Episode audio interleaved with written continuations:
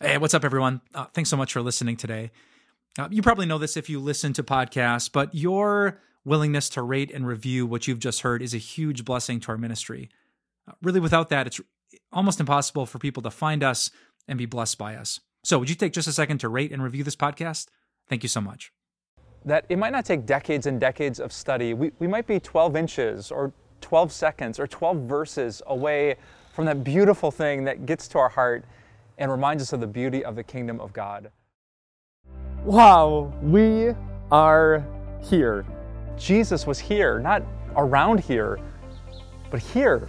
Earlier this year, I got to explore Israel. I'm sitting literally in the place where Jesus' feet touched. I saw some amazing places. The old city of Jerusalem, the Garden of Gethsemane, beautiful Nazareth, and the Mount of Beatitudes, Capernaum, on the shores of the Sea of Galilee, and I can't wait to share these video devotions with you. Wow. I am standing for the first time in a place that I have never been in Israel. I'm right in front of the ancient uh, synagogue of Magdala. You might not recognize that name, but this is where Mary Magdalene was from. And in 2009, something amazing happened here.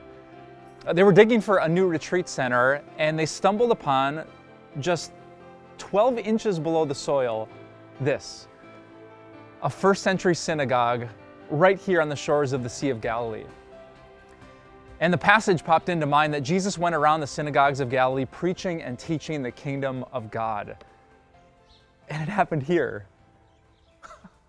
Uh, honestly, it, it, was overwhelmingly emotional the first time I laid my eyes on it. it. It's still getting to my heart right now that, that Jesus was here, not around here, but here, telling people that there was a king and a kingdom, a place where we could be safe from our enemies of sin and death and hell. And it, and it was right here.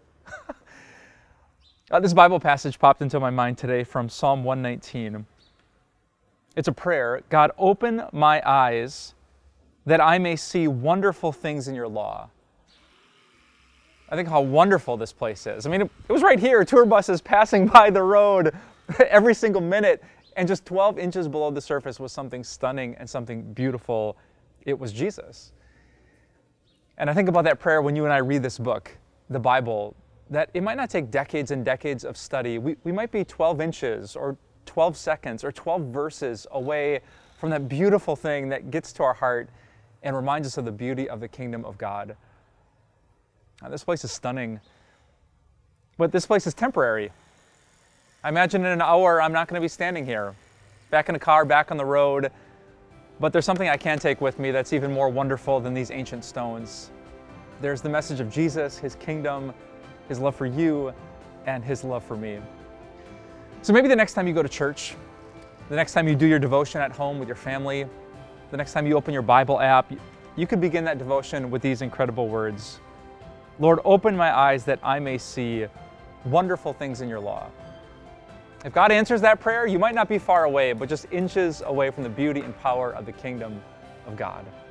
That's a powerful lesson that we learn at this amazing place called Magdala.